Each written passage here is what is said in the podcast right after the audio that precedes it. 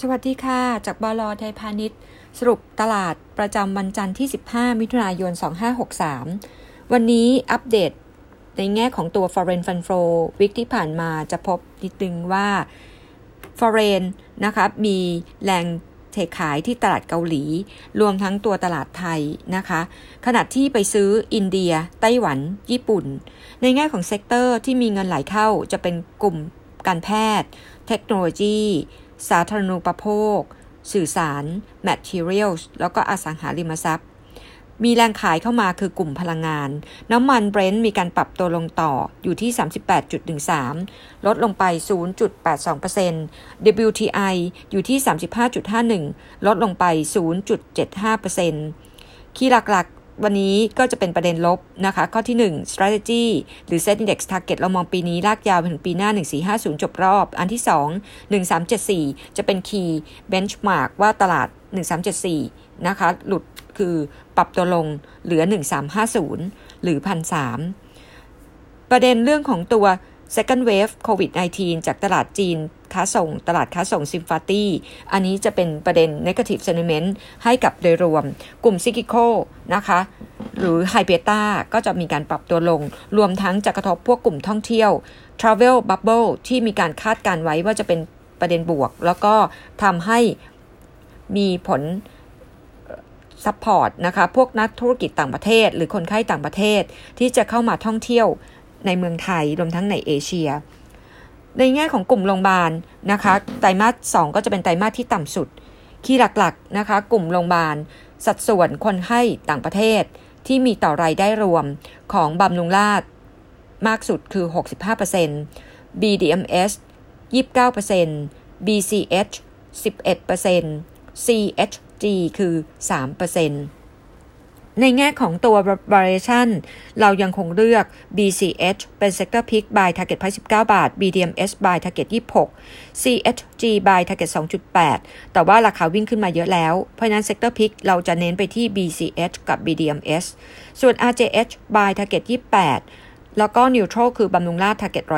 130 แต่บำรุงราชจะจะมีประเด็นการแย่งเเข้ามาถือหุ้นเพิ่มเติมของกลุ่มแบงก์กรุงเทพกับ ในแพทย์ประเสริฐประสาททองโอสถ ซึ่งตอนนี้ทางด้านของตัว BDMS มีการ delay นะคะดีลการเข้ามาซื้อบำรุงราษฎร์ประเด็นถัดมานะคะก็คือภาพ การกลัว second wave ของโควิด -19 มุมมองเรามองยังไงนะคะ เรามองว่าตรงนี้ยังไม่ใช่ black swan นะคะ ก็คือพูดง่ายว่า second wave รอบนี้อาจจะไม่ได้รุนแรงเท่ากับ first wave ของโควิด -19 แต่ว่าทำให้ดาวโจนส์ short term ปรับลงมา 300 จุด S&P Future ลงมาลบ 1.5% NASDAQ ลงมา 1.2%ตอนนี้ sector ที่ดูปลอดภัยก็จะเป็น sector ของกลุ่มอาหาร นะคะ sector pick เราชอบ CPF มากสุด Neutral TU GFPT กลุ่มสื่อสารเรายังคงชอบ Advance นะคะ InTouch นะคะ Neutral ตัว d t a c กับ True Advance เรายังคงแนะนำ Buy Target Price 210 ประเด็นข้อโต้แย้งพิพาททางกฎหมายกับกสทช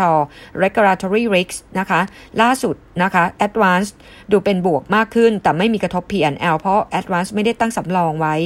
นะคะ แต่กสทช ยังมีสิทธิ์ยื่นอุทธรณ์ศาลอีก 30 วัน ในแง่ของ sector ถัดมานอกจากกลุ่มอาหารกลุ่มสื่อสาร ก็จะเป็นกลุ่มไฟฟ้าทุกครั้งที่น้ำมันลงไฟฟ้ามานะคะบวกกับไตรมาสสองกลุ่มไฟฟ้าจะเป็นกลุ่มที่ e a r n i n g ดีขึ้นทั้ง Q on Q year on year นะคะไม่ว่าจะเป็นทางด้านของตัว GULF นะคะบีกริม GPSC ราชบุรี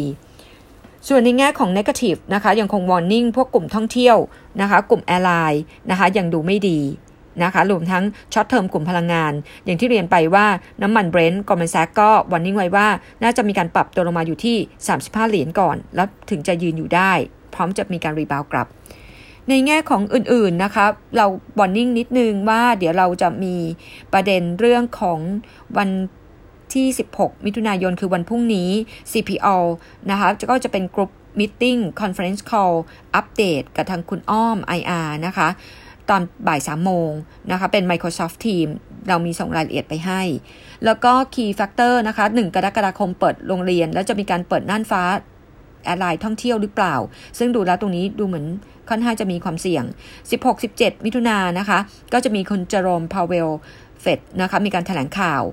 วันที่ 19 คุณทรัมป์จะเริ่มหาเสียงนะคะ เพราะฉะนั้นตรงนี้ก็จะทำให้ตลาดเป็นลักษณะของการ wait and see อันนี้ก็เป็นการอัปเดต จากบลไทยพาณิชย์ก็ยังคงมีมุมมอง SET Index ปีนี้ลากยาวถึงปีหน้าแค่ 1450 นะคะ short term